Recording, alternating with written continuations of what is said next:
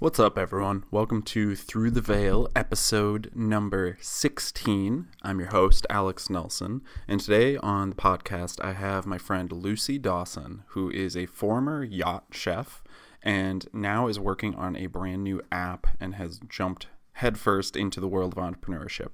This is a super, super impactful episode. I really, really love the way Lucy expressed her entire story and her entire journey from being essentially unconscious, just kind of bopping through life, to coming to where she is now, where she has a more conscious approach to how her life is going and has a little more intentionality behind it. If you do enjoy this episode, please share it with a friend that you think would find impact on it and share it out on Instagram. If you tag me in the story at Alexander Diesel, then I'll make sure to share that back as well. Also, as always, if you can drop a review, that helps the podcast grow. So, without any further ado, let's get right into the episode. Sweet. So, welcome to the podcast, Lucy. Thank you for being on. Um, if you can just introduce yourself a little bit and kind of talk about a little bit of what you do and who you are. Cool. Thanks for having me, Alex. Um, my name is Lucy Dawson, and I am human. uh, I'm originally from England. Um, I left England when I was 19 and began an interesting life working on the high seas as a chef in private yachts. And that led me to Australia, where I've been living for the last 10 years. Um, and then the last, I guess, you know, like just the culmination of the last decade with this current new year has led a lot of reflection and I would say probably the last three years have been a huge turning point in my life, big, big time. Um, mainly through plant medicine and just, um, yeah, like I, I'm 35 right now, going to be 36 this year. And I guess throughout your time leading up to your 30s and mid 30s, you now have time and a, a long enough um, time frame in your adult life to really start to like look back and reflect on oh that wasn't so good or i didn't deal with that in the best way or mm-hmm. or these patterns are keeping um, re- reoccurring on a on a level that i'm not no longer happy with um, so yeah when i was 33 i decided to enough was enough um, and i went down the plant medicine journey hmm. and it's just been a huge um, exponential uh, like like a huge catapult of my consciousness of like um, me not wanting to play small anymore and just yeah just change in life direction so um, i packed up all my things and belongings sold everything last year and left australia and now mm-hmm. i'm nearly up to a year traveling and living out of a suitcase and i still don't know where i'm going or what my mm-hmm. final destination is but it's becoming clearer as as the days go by that's awesome. I'm sure we'll we'll dig in plenty to the the plant medicine part of things. Um, I don't know if you know this, but I work very closely with ah. certain plant medicines, um, and it's an endless source of interest for me. But to to start from the beginning a little bit, I'm curious. So, what what drew you into being a chef mm. um, and working on a ship, and what kind of like put you in that headspace in the first place? Was that just something you always knew you loved, or was that something that just sort of you fell into by chance? Total fall into by chance. So um, I don't know how I can go too deep or or skim my life story, but um, I left school pretty early. I left school at 16. Hmm. My father passed away when I was 15. Hmm. So upon reflection now as an adult, when I can look back and be like, oh shit, I did have a really you know tough time in that little t- like w- window of my teenage life. Yeah. and i left school. I wanted just to get the hell out of the little small town where i grew up and i wanted to be in london because london was like the shining you know big time lights and like clubbing and all these interesting things that i was really into at the time. And i heard about this industry through a friend and they were able to save a significant amount of money in a short space of time. So i was like well I want to basically have a lump sum of money and then move back to London. But mm. I left England at 19 to go work on these yachts. And immediately, like, I was faced with like Caribbean seasons and um, dock parties and like all this interesting new stuff. And I was like, I'm not going back to England. Yeah. so um, yeah, and then I just literally fell into it by accident. I my first role on a yacht was a stewardess, but that became pretty boring to me very quickly, and I was just constantly in the galley looking at what the chef was creating, and I just kind of went in the deep end and um, started off small um, on smaller yachts that didn't need like a, a crazy good chef, and I kind of just learned on the on the fly, which I kind of just do generally in life. it's like my style. Yeah. Um, yeah, and then that led to like 14 year a 14 year career in it. Um, and now like I do private chefing, which right now I'm kind of transitioning from of what I've all I've ever known as a, as a chef working with food and service on like a higher end scale of things. And now I'm transitioning into something completely different. But it's just interesting to review a decision that you might have made in your late teens to become a whatever profession you chose Mhm. and then you get to your mid 30s and of course you're a completely different person you have Right. different interests you have different the reason why i got into that at that point at that to- point of time is because what that was what was available to me Mhm. Life's changed us so much since the early 2000s so yeah it's just an interesting time to feel like it's okay to now make a career change as well Yeah. and know that like there's so many more parts of your personality that has evolved during that time frame that you can actually explore and nurture so yeah that's where i'm at in my Yeah. life and career at the moment Mhm. That's awesome. I think it it's an endless source of interest to me how pretty much all societies, at least all westernized societies, um, seem to have this push for people to know what the fuck they're going to do with their life at like age 18 i and know as if you have any conception of who you are at that age but it really is like it sets you down a certain path and you'll go way down it until you hit a certain age where you start to question and go like okay i fell into this for pretty arbitrary reasons yeah and is this what i love maybe but for a lot of people i think it's not so it's just interesting Yeah, I felt a lot of pressure um, at my school. We had a careers um, class, Hmm. And the teacher basically got in front of the t- class, and this is when I was 16, Mhm. saying, "If you don't know what you want to be now, right now, your your life's going to be a disaster, pretty Mhm. much." And I re- I was quite a bolshy, um, outspoken student, Mhm. and I kind of like got up and just told her like, "That's ridiculous. Like Yeah. we're 16 years old," and I think I got sent out of class for standing up for that yeah and it really i just i would love at some point to do some um, work with youth just because it is such a sensitive time and like kids are so malleable and so affected by just statements like that Right. that it's it's so foolish to even think even the ones that think that they've got their vocation set out and they want to be a nurse or they want to be a teacher or whatever that they wanted to be and they did have it clear at that time it mm. changes as well and i feel like there's a responsibility in education just to be real and to like get up in front of a class instead and say hey it's completely normal to not know what the hell you want to do and to change all the time too and to know that you think that adults have got it all like um, worked out They no don't. one and i think there's an abuse of power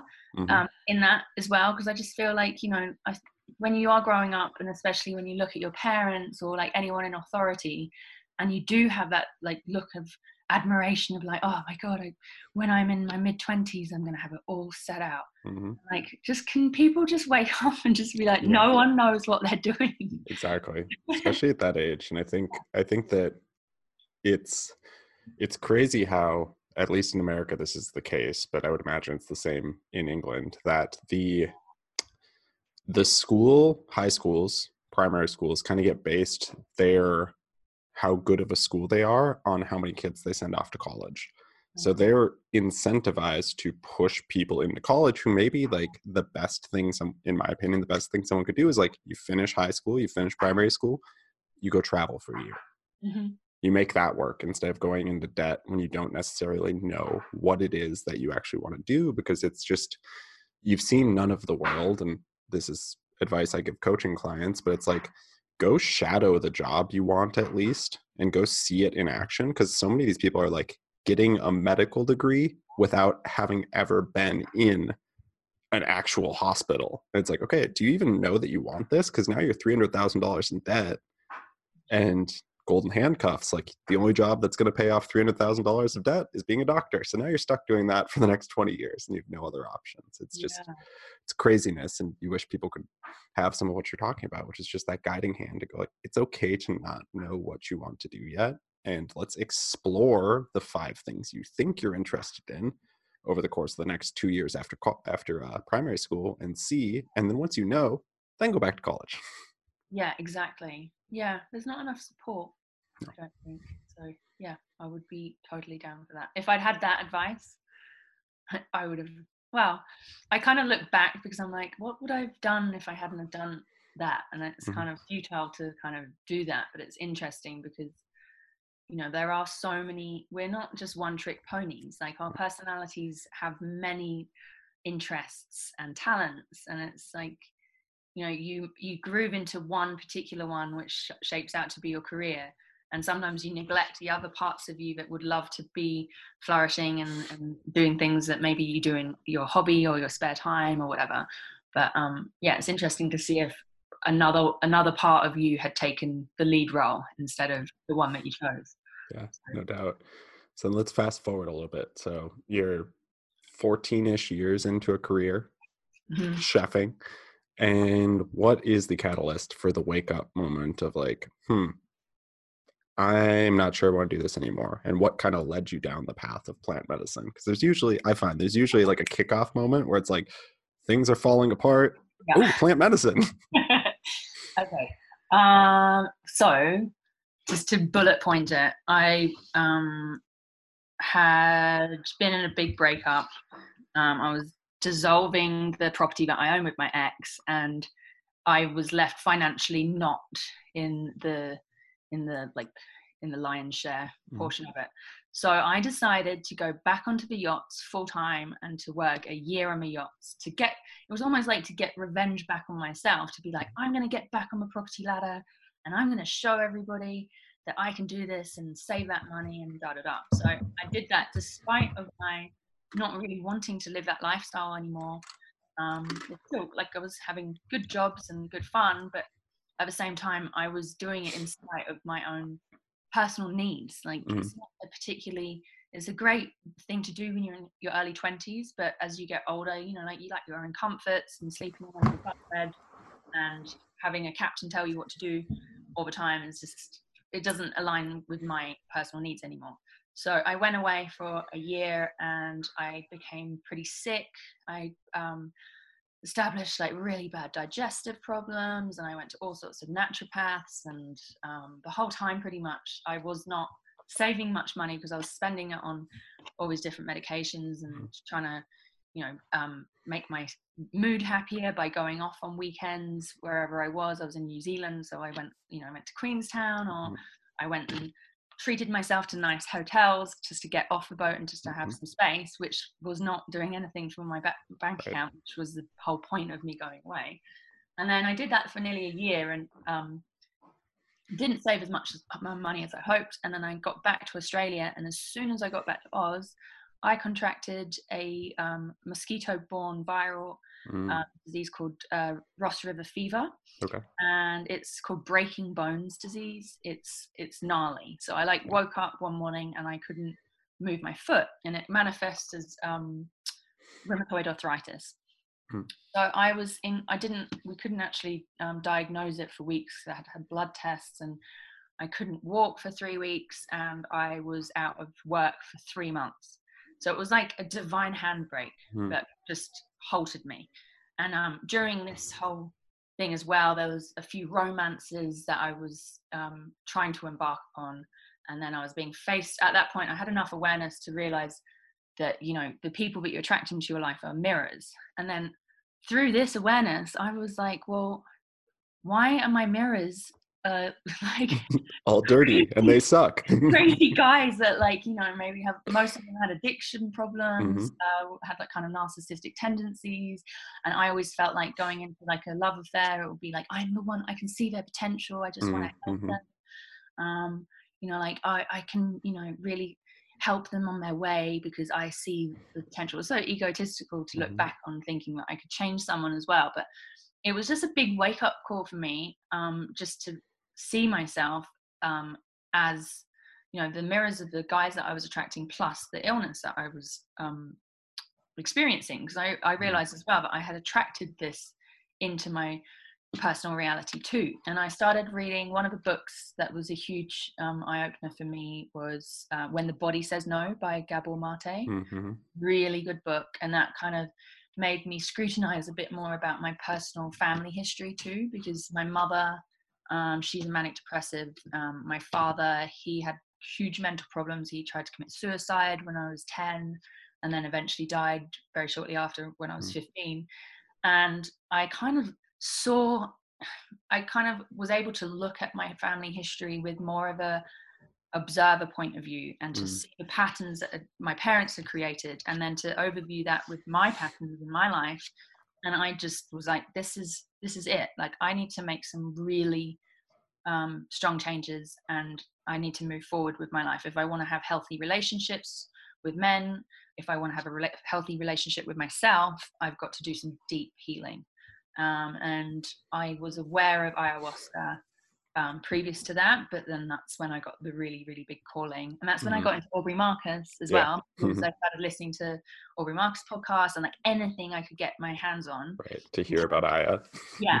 So I was like voraciously, it was kind of like chef, when I got, when I recovered from the, um, um, the mosquito thing, I was in the kitchen um, working a lot. And the best thing about like reaching a level of mastery in your field is like you don't have to concentrate much anymore. Mm-hmm.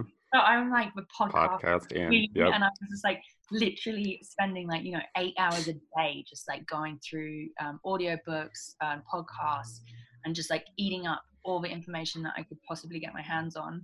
And yeah, and I was um, led to make a plan to go to Peru. Mm. Everything just lined up. Like I had a friend who the only friend that I knew that had done ayahuasca, I got in contact with her and she was like, Luce, if you're going, um, you're coming with me and you're coming mm. with my shaman. So I had everything like completely lined up and the yeah. door was just opening. I was like, okay, this is this is where I'm headed. So that's awesome. Yeah, yeah. there's a ton of parallels there that I'll touch on, but yeah.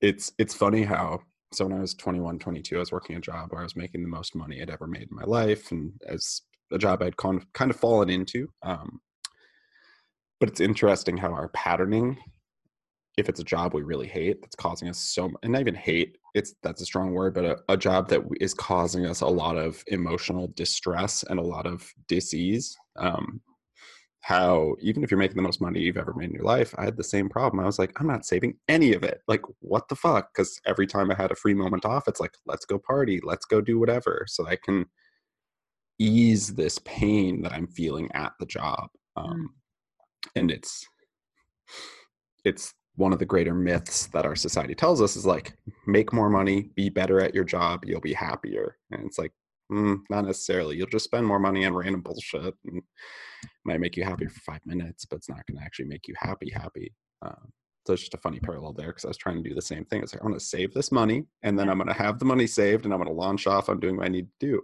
And just didn't pan out that way. Backwards. exactly. Like, great. Now I have a ton of money to party, and I have all these friends who are friends with me because I'll buy the shots at the bar mm. versus mm. real depth friendships. Um, and then moving it to ayahuasca, it is, it's funny how the so at that time when i was 21 22 i had heard the call to go to ayahuasca and I was just voraciously consuming content, just everything I could listen to about it, everything I could hear. But I didn't, I didn't pull the trigger until I was 27, because I just told myself every single story in the book of why I shouldn't go, or it wasn't the time, or I wasn't ready, blah blah blah. But it's like once I finally heeded the call, then everything, similar to you, just kind of aligned immediately, and I found a place that was actually in the US and oh my gosh, it's easier to get to and just like all of these things just aligned for it to mm. come together. I was like, oh wow. And then of course the major shift that happens once you go in is indescribable in and of itself. Um, but I guess what kind of after so you went in, you went to Peru with your friend. Tell me a bit about that experience, kind of what you were feeling leading up to it, because I think that's useful for people as well as how you felt during and after. Okay, wow. Um, so yeah, obviously, when you go into any plant medicine for the first time, there's so much trepidation, nervousness, unsurety. Your fat, you got to tell your family the crazy thing that you're doing, especially if they're not that way inclined. Like, my luckily, I don't know if it's a mix of just my family thinking that I'm like I've got I've got this because I do Mm. crazy adventures all the time, but um, they are very understanding of me. Mm. But I was like, really, you're letting me do this? Oh. um, so I went, yeah, I went to England first to see my family and tried to explain what I was up to, and then I flew to Lima and was staying with a very good friend there, and then I met my friend Veronica, and then we traveled to the jungle, and we went to um, Pucallpa, and then we traveled down Amazon for a couple of hours on various different longboats to get to this little homestay, I guess, in this in the village of the Shipibo Mm. It was a culture shock to say the least. I mean, you're living in the jungle um, as the indigenous people do, and you know there's um, very little um, and anything in the way of modern sanitary um, equipment or um, services. Like the toilet was a mosquito um, party. Mhm. like I went there and I was like, I don't want to go to the toilet. here. This is I'm I'm already scared of mosquitoes as it is. Mhm. But um, so it was. It took a few days to adjust, and also like you're about to go in to not just a new world in terms of traveling on this space and dimension, but you're about to travel, you know, mo- interdimensionally as well. So it was an interesting um, first experience because I went, excuse my French, balls deep in Mhm. all areas. Like I just went for it. So the first night that we got there, they were doing a ceremony, and um, we went into the Maloka, and the ceremony took place. And I did five all up in the eight days that I was there. Um, the first one being very much like an introduction. The medicine introduced herself. It was kind of like a plural. She was like, "Oh, Yeah. wow, Here we are. yeah, yeah. We it's like if you want to do some healing, we'll we'll be happy to help, but you've got to commit to it too, kind of Mhm. thing. Um, and it was it was beautiful experience. Um, the second time was more um, me just kind of watching the crazy visuals and almost getting impatient with it because I was like, um, this is great, but I'm not really getting much healing from it. And then ayahuasca tapped in and said, this is your imagination Mhm. and it's fun. Right. kind of like, yeah, goading me a little bit. Mhm. I was like, okay. And then the third one was the, uh, yeah, I like um, literally said goodbye to me myself. I thought I Mhm. was going to die. I ran out of the Maloka because I didn't want to die in the Maloka. Mhm. And when I ran outside, it was too scary, so I ran inside to die. Yeah. I literally thought I was going to die. It Mhm. was re- it was a very traumatic experience for me. But ultimately, as I look back on it, it was ayahuasca teaching me that I had to, yeah, I had to relinquish who I thought I was and um, move forward into a new version of myself and and i had to be prepared to die. And um, that sounds pretty dramatic to people that haven't been there or experienced it um, but it was real um, and i did get back on I, I I had some big truths and realizations to understand that when you do ayahuasca you are meeting an entity and you're meeting something that has that's um, it's cognizant it has it has its own personality and i Mhm. felt previous my two previous um, ceremonies to that i was almost in a gallery looking at all the art and all the pretty Mm. pictures and the lights and the colors and the artist was actually right behind me but i never actually took the time to turn around and talk to the artist i was Mhm. just viewing the paintings and so it was explained to me um, from another person that was in the community to you know like were you have you been um, communicating with aya and i Mm. was like what do you mean I, d- I didn't have the concept of knowing that ayahuasca needs to be talked to and Right. engaged with Can and- ask questions. yeah, you can ask questions. I didn't have that consciousness. And so the next time that I sat with her, I prayed and I was like, because I was so scared after that um, Mhm. third ceremony that I kind of got down on my hunches and I was like, please, I just, I'm here to heal. Please Mhm. just help me. I'm just here to heal. And funnily enough, that fourth ceremony, I had no visuals um, at all, and I just felt like a big hug of, you know, like, mm. I'm sorry, but I scared you. It's going to be okay. You're going to get healed. And then the fifth one, whilst I was still in um, Peru, my last um, ceremony was amazing. It was like a question and answer session with the cosmos, mm. and I could ask anything. And really, like leaving um, Peru and then going back to my normal life in uh, Australia, it was very clear to me that the medicine was working way beyond the actual ceremonies and that was where the magic was really happening because i mm-hmm. caught myself in certain situations acting in a different way or responding completely differently to how the old lucy would have um, and i was like wow this this is interesting it's working and i could mm-hmm. really feel yeah like my whole vibration had changed and i was attracting different things into my life and i could i could see a huge change yeah it's a it's such an amazing compound plant medicine whatever you want to call it because it it I had a similar experience to you where the first night I was in it, it was really a, a, soothing, like, welcome, welcome to this place. And then the second night was like, here you fucking are. um, and just the the endlessness of it, but the feeling of it being for a purpose. And it, it's interesting that you had the experience of like, I think I'm dying. And I think it's such a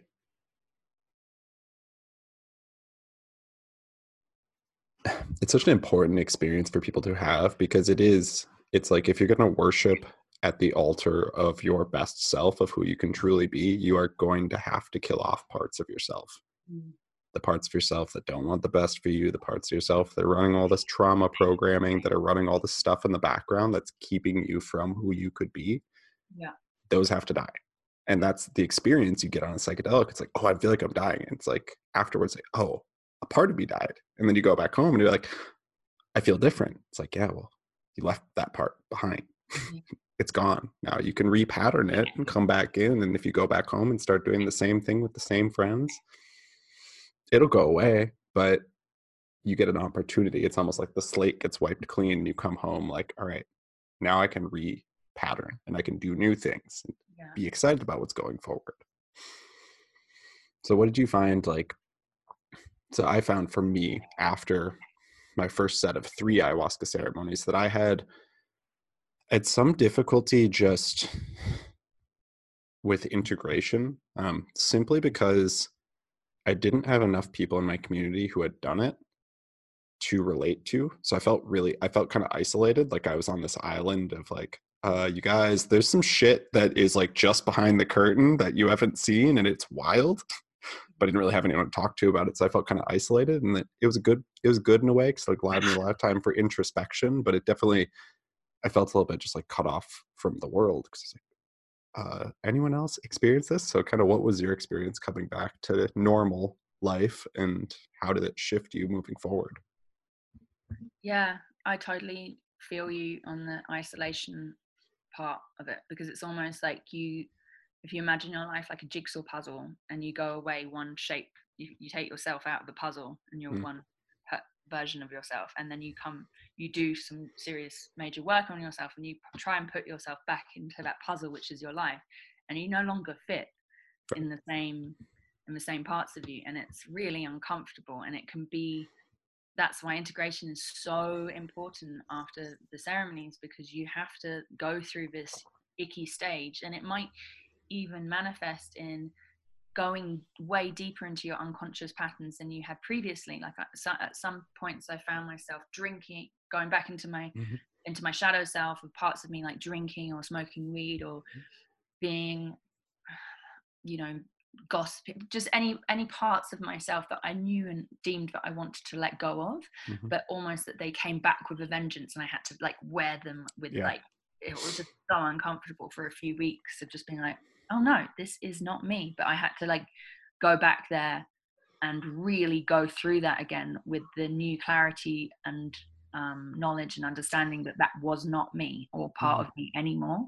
So yeah, it's, it's tough and it's icky, but um, I the, that year when I got back to um, Australia in 2018, I now knew that I had a lot more in me. So that's when I started my own business, and um, I just started. I just realized that I'd been playing small for a very long time, and mm-hmm. certain things kept on um, arriving in my life by, you know, like a that I had like um, a, a, client that I was cooking for who um, I got close with, and he saw um, he asked me about my private life and why you know what my story was and i i didn't ever really want to talk about my um, past relationship because it was still kind of like a, a sore subject with the mm. house but this man was like lucy um, did you not get legal advice when you were going through this and i was like no i didn't have you yeah. know i didn't have money and he was like well you know my son's one of the best family law lawyers in australia let me let me have a look at it for you mm. and lo and behold I had a case, and so right. I was able to um, take legal action against my ex, and it uh, miraculously I got a big payout from it. Right. Just huge, huge things happened. Mm-hmm. It was mm-hmm. almost was tapping into something that I'd never known before because my my frequency had had um, risen, and I was like I got into meditation. I started really understanding more about energy and how it had changed since I had come back from the jungle. Mm. And just, yeah, just experiences and opportunities were opening themselves up to me that hadn't previously been been there or maybe they had but i hadn't been able to clock into them and it was a really empowering year 2018 for me to understand my own power mm. and to to recognize that we are we all have it in us and it's just about turning within and just giving it space to grow mm. and and to make manifest and it was an amazing year to just to come back after the contrast of where I'd been the previous year with my illness and then the healing that I'd done in um, Peru and then the year of me taking control of my own um, self power was just like mm. it was ama- amazing. Yeah, hell yeah! It, it's I guess to to parse things down for the audience for a second because I think what I've experienced and people I've talked to, especially when we're talking like plant medicine and like, oh, I raised my vibration after that. A lot of people have trouble grasping that concept if they haven't been to that place yet. But one thing I always refer to people is just like, it can be as simple as because you unpacked some of your traumas, mm. you were then willing and open to having a conversation.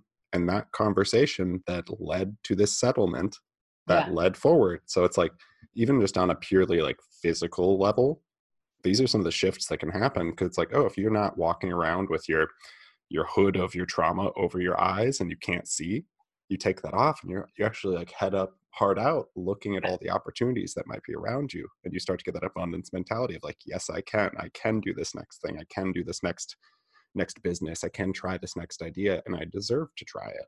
Yeah and, i love that alex. That's such such a good analogy.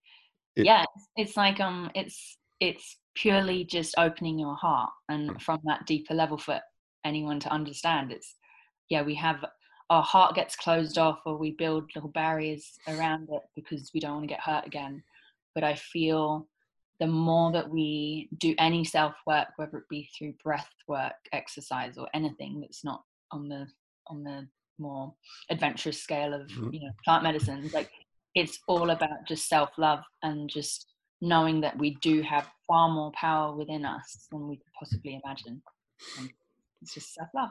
Yeah, it really is. And there's just so much. All of us leave a lot on the table all the time. And it's almost always because of it's because of programs that we were handed to us by life whether it's through abuse as a kid, whether it's through a bad relationship and a bad breakup, but it's our job one thing I often say, so I I survived through a sexual assault at one point in my life.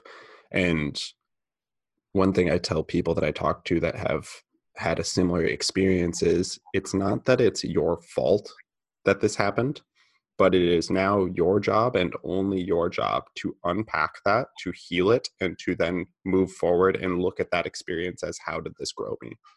Because mm. if you can't do that, you're always going to be trapped in the blame mode of like i can't believe this happened to me and you're going to start to view the world as just like a scary negative place and i was there for a long time one of the big reasons why I was drinking so much. I'm like, yeah, I'll just drink this away. If I'm drunk, I don't have to think about it.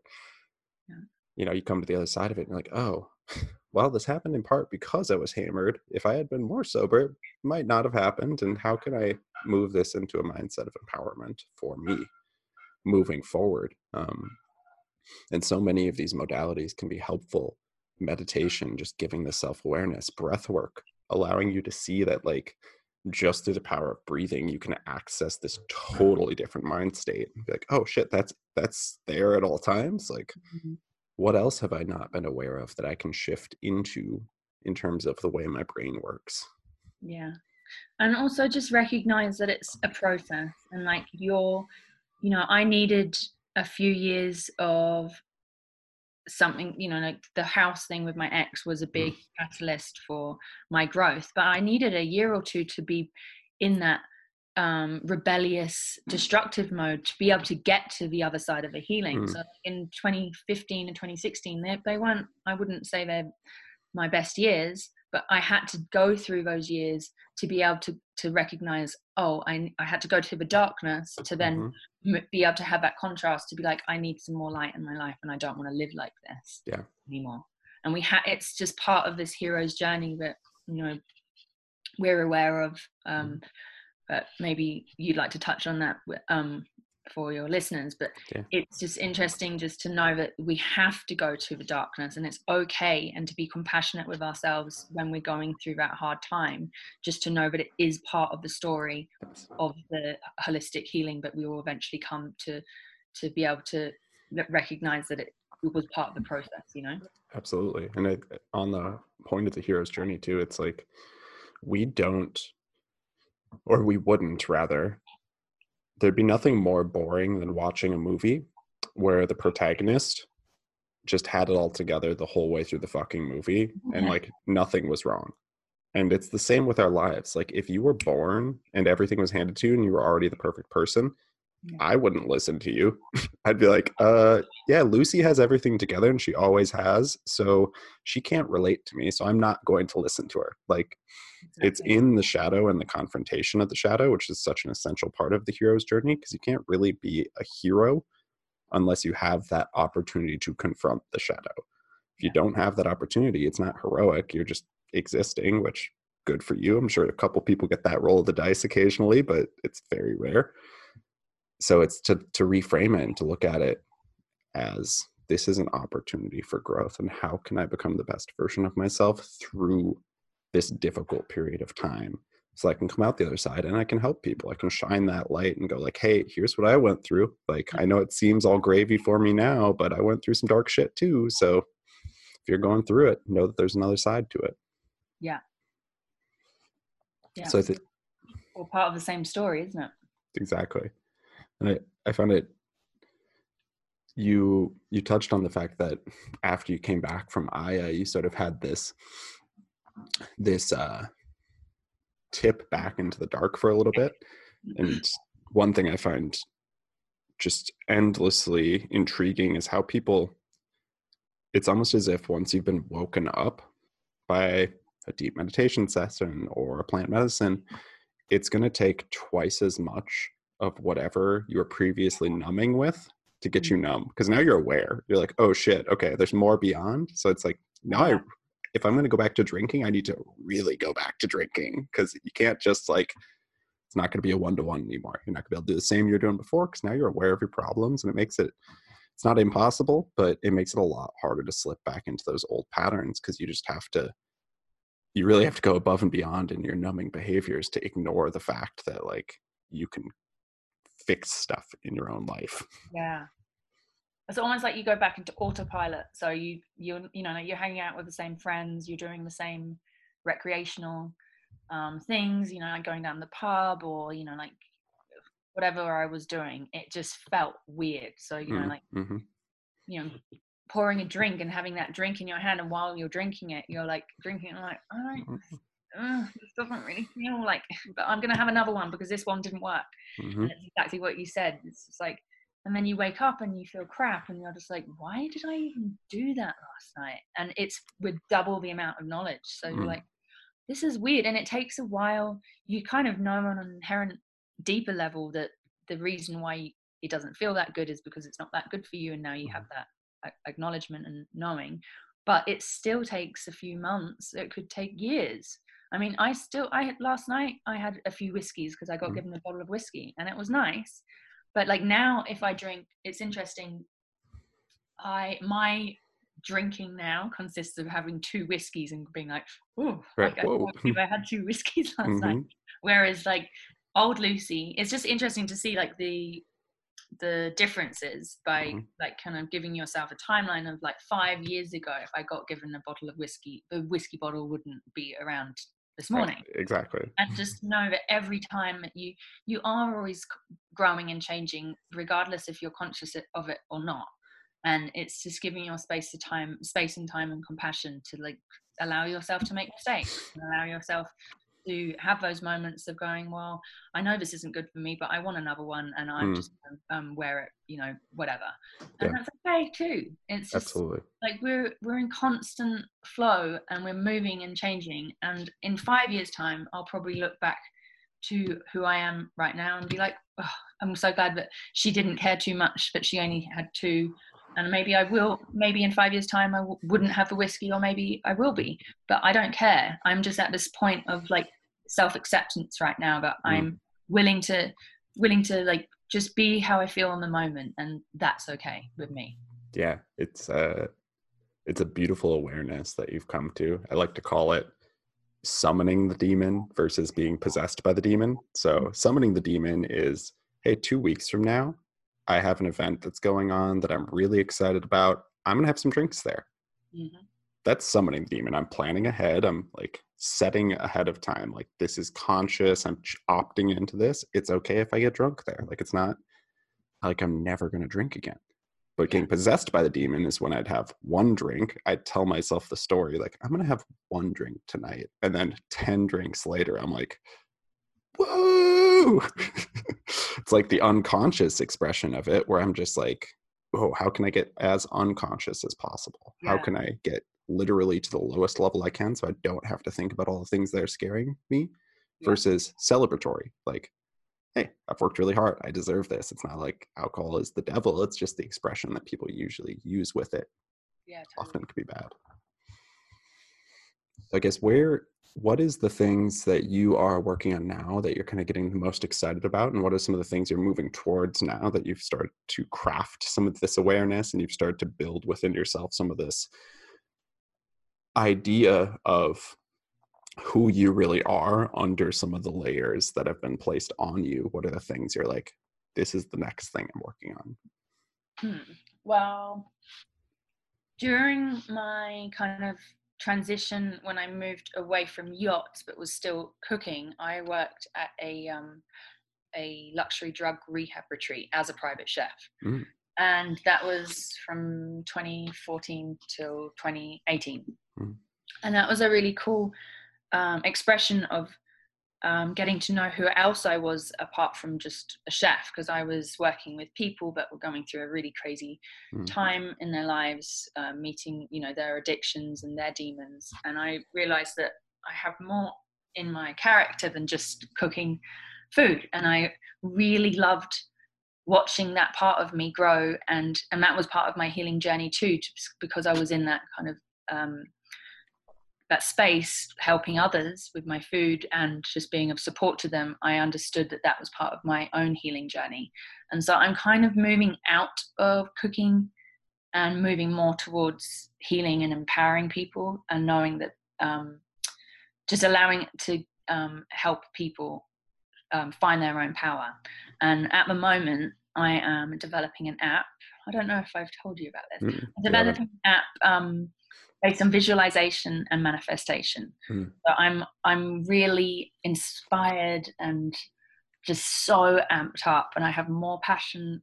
It, like it just it just it makes me alive, and it just invigorates me to even feel feel into this that I'm doing this, and I feel crazy. Like I'm spend spending all my savings. I'm like going. I'm committing to it full, fully, but I just Mhm. have this deeper knowing that this is my path and this is my dharma in life and um, yeah so this is what i'm doing now so my app will be well it's it's processing right now. Like we're building it. I've attracted a team now of like five people, and it's actually happening. It's not just me and my crazy idea. Yeah. Like it's being built, and it will be um, released to a select amount of people to get some feedback, and then we're going to go on the exciting um, time to release it to investors and um, all sorts of craziness. So I've just found I've become an entrepreneur somehow.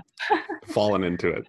yeah, it's crazy, but um, I just feel like that's my path now, and that's what I'm doing. And it's like gone past the point of no return. Like I don't, I, I've done a few chefing jobs in the last year, and I'm like doing it, but it just feels so uncomfortable. I'm like, this isn't me or who I who I want to represent mm. myself as anymore.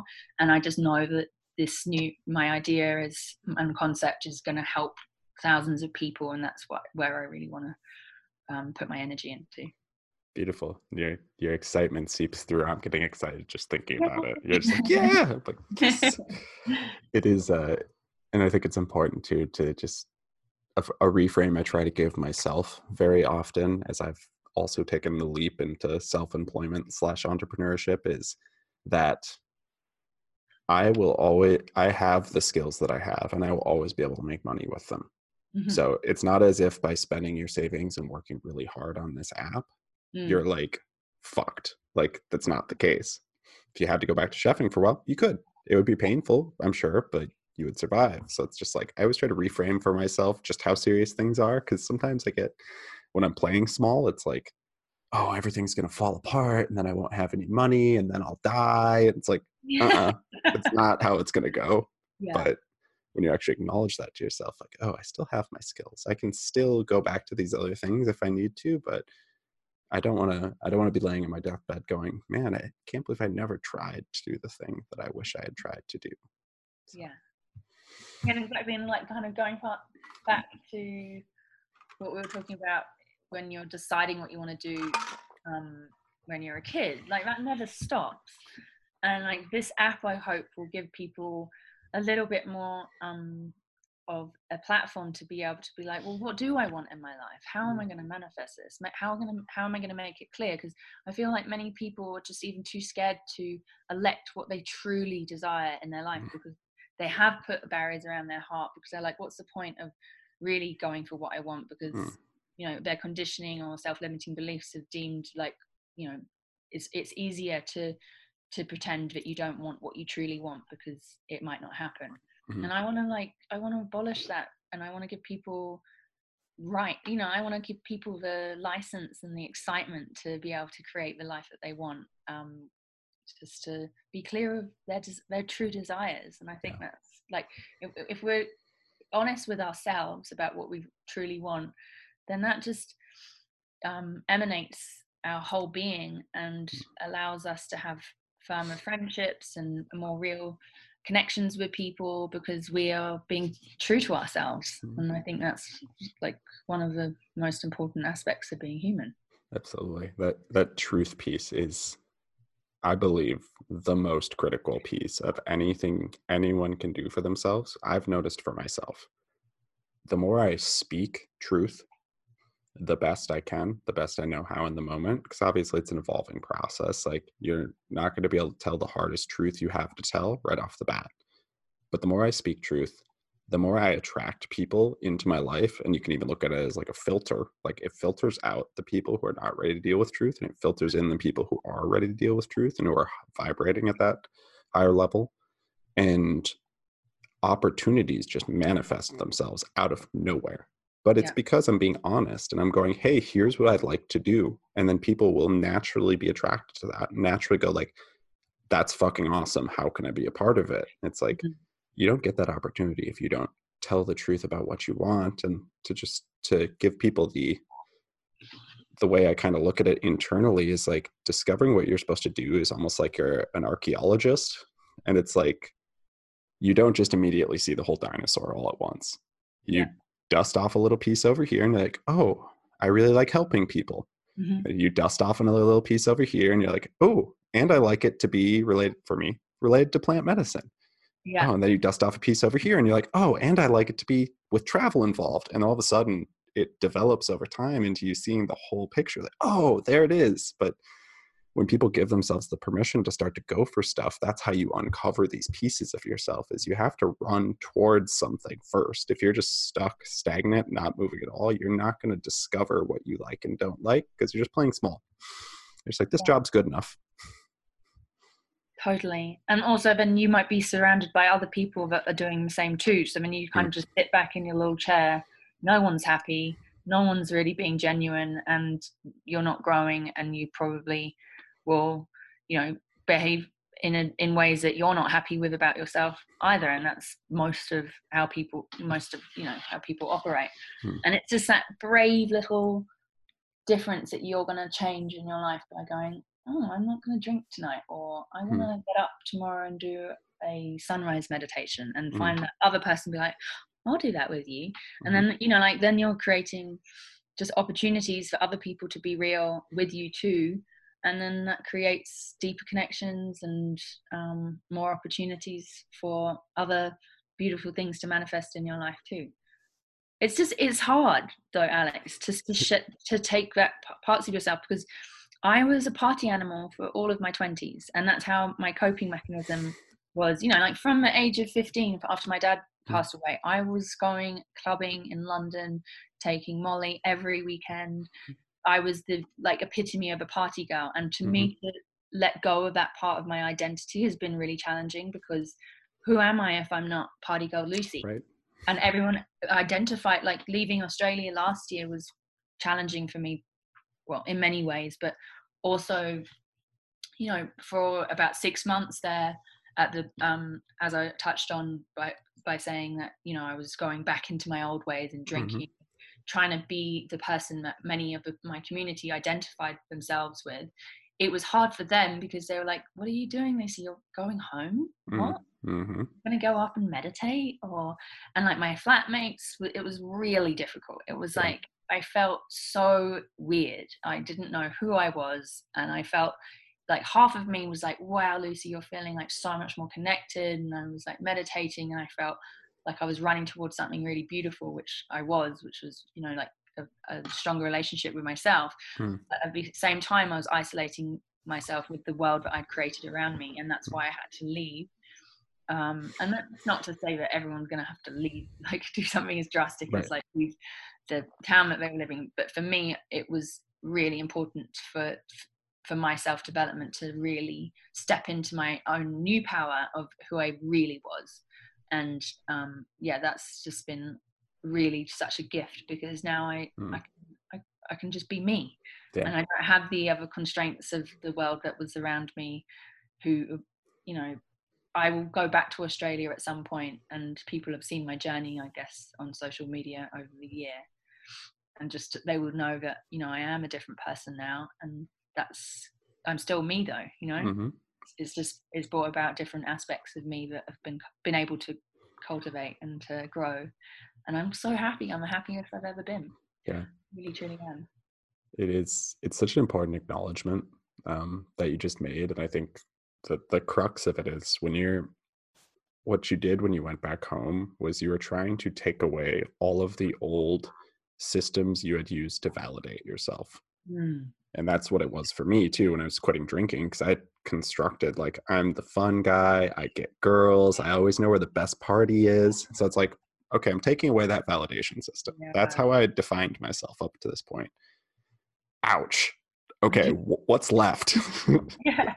especially if you've been doing it for a long time it's like damn not much. Okay i got to build something new. But then the the bravery and the beauty of us living in the age where the internet exists is to then go find the new group that is going to pull you up at the same time it's not to say like oh never hang out with your old friends again but it is to say like it's going to be a lot harder if you're just with the same people who are doing the same things and it can be as simple as just like go sign up for a yoga class Yeah. and just go to it every week twice a week and just be around people that are doing yoga go to a meditation class whatever it might be who can give you some new people who are going to start to validate you off of a different metric Mhm. and like the end goal is like i don't need any validation but that's not a it's not an actionable strategy for someone who's right at the start of this like Yeah. yeah just do whatever you want it's like that's gonna be tough for most people so it's like reset your metrics and go like oh man the people in my meditation class love seeing me every week there.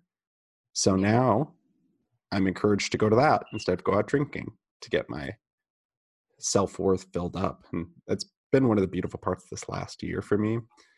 Just in the fit for service container has been having so many people that I respect and who are doing such badass things and coming in, all of us coming into it without any baggage. Like none of us have perception of each other at all until we came into here. So it's like every one of us had the opportunity to rebuild who we were all year long. And it just was fucking massively empowering for me. Cause I'm like, in my head, I'd always had this this idea of like, yeah, I'm pretty good at some of the things I do, but maybe that's just because I'm playing small. And then like step into this group, like, oh, I'm still pretty good at the things I'm good at. Oh, okay, maybe I'm I've got more going for me than I thought. Like it's just an it's such a simple idea, but it's such a massively empowering idea. And it was just because I'm around other people who are encouraging and doing cool shit and it makes me want to level up. Mm, it's so inspiring and so because if you if we are all mirrors to one another to be part of a community where you can really admire people for stepping out and doing truly being who they really are of course it gives you that license to do the same and i would never like even a year ago if you were to say to me you're going to be talking on a podcast lucy i don't have the confidence to even even leave a voicemail message mm-hmm. like i'm serious mm-hmm. so it's just like amazing to see you know like and just like being more um expressive on social media as well mm-hmm. like I, I look back um just at my comments and like how i would caption things on social media i would be like hey this is a cute photo of me right. like whatever and it was like happy new year right. it was just a bit like blah you know mm-hmm. i wasn't i wanted to say something a bit more profound but i didn't yeah. have the voice to so having been part of this group and not really giving a flying you know mm-hmm. whatever now i'm like I, I can say i have a voice i have i want to express myself i know who i am and i want to i want to inspire people and i want to help people and this is who i am now i'm not afraid to say it and like just being part of this um, group and just all the self work I've done, all the books I've read, all the podcasts, like it's all culminated into a much better version of me. Um, and just one that, you know, is is just yeah, grow, it's constantly growing. But it's I can see a difference from me from mm-hmm. from today to from a year ago. And I'm excited for the future of what the next couple of years will hold for me. Because right now I'm my life is a complete blank canvas, Alex. I mm am living out the suitcase. Um, I am leaving Colorado tomorrow and I'm going to LA and I have no idea how long I'm going to be there, what's going to happen.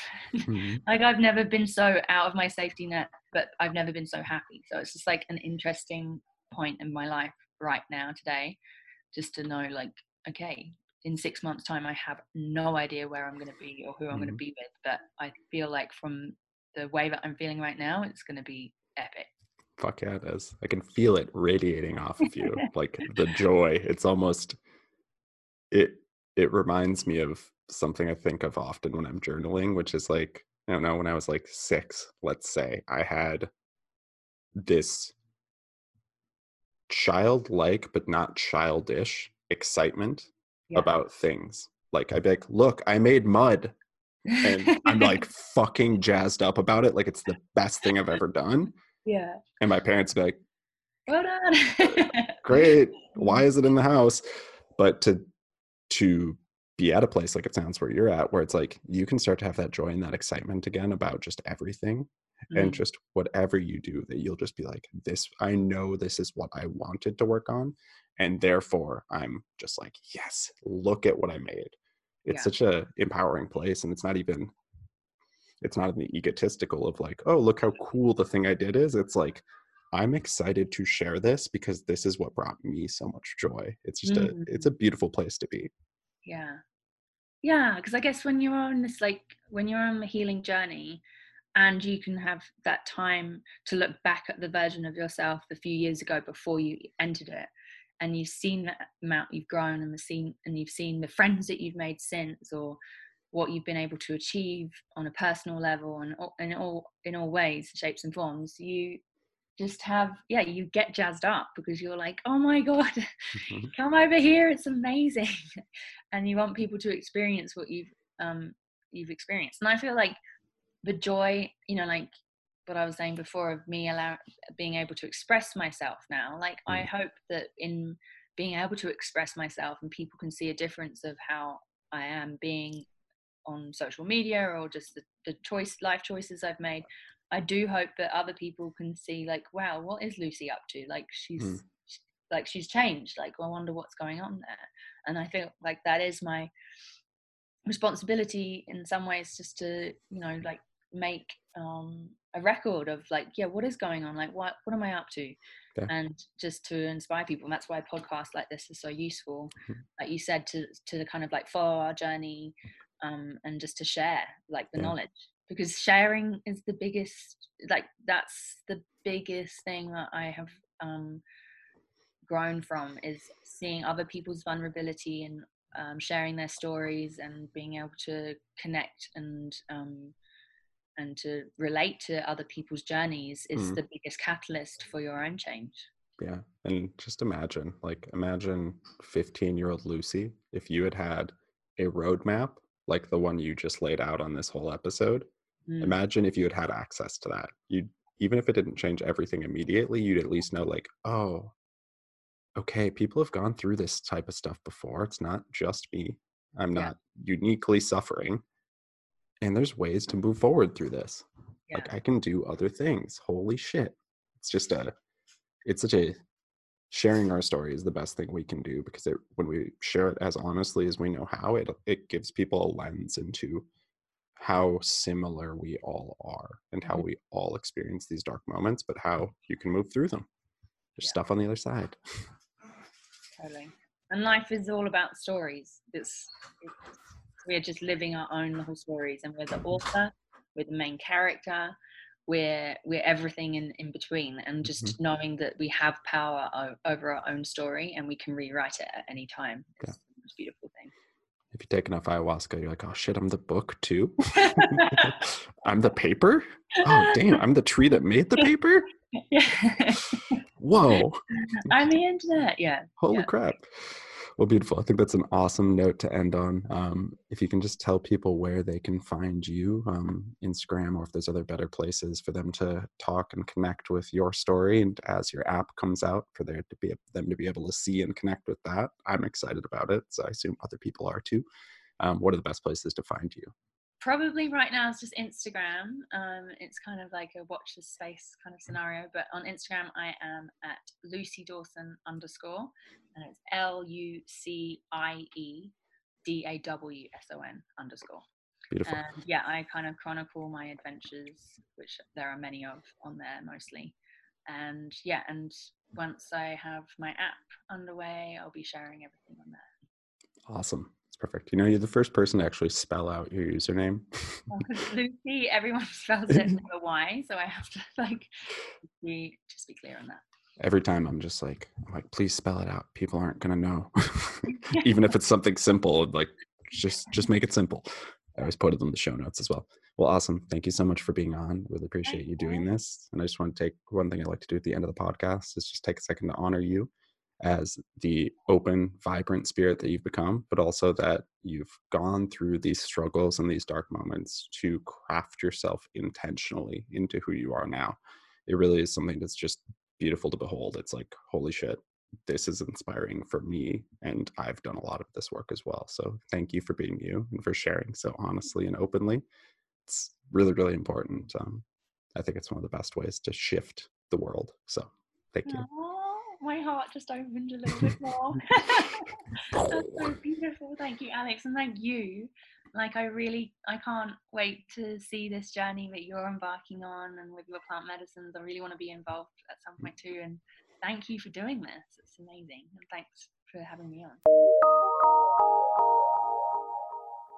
So I hope you enjoyed that episode. It was super impactful for me just talking about some of the things that Lucie was talking about in the episode about the journey she's gone through with plant medicines and how she has sort of unpacked some of the traumas and some of the pieces of her that caused her to live so unconsciously prior to now. If you did enjoy this episode, or if you got value out of this episode, please don't hesitate to leave a review. Uh, reviews help the podcast grow more than just about anything else. And you can also share this episode out on Instagram, Facebook, wherever you like to share stuff out. Uh, just tag me at Alexander Diesel on Instagram, and I will make sure to share it back. So thank you for listening, and we will see you next week.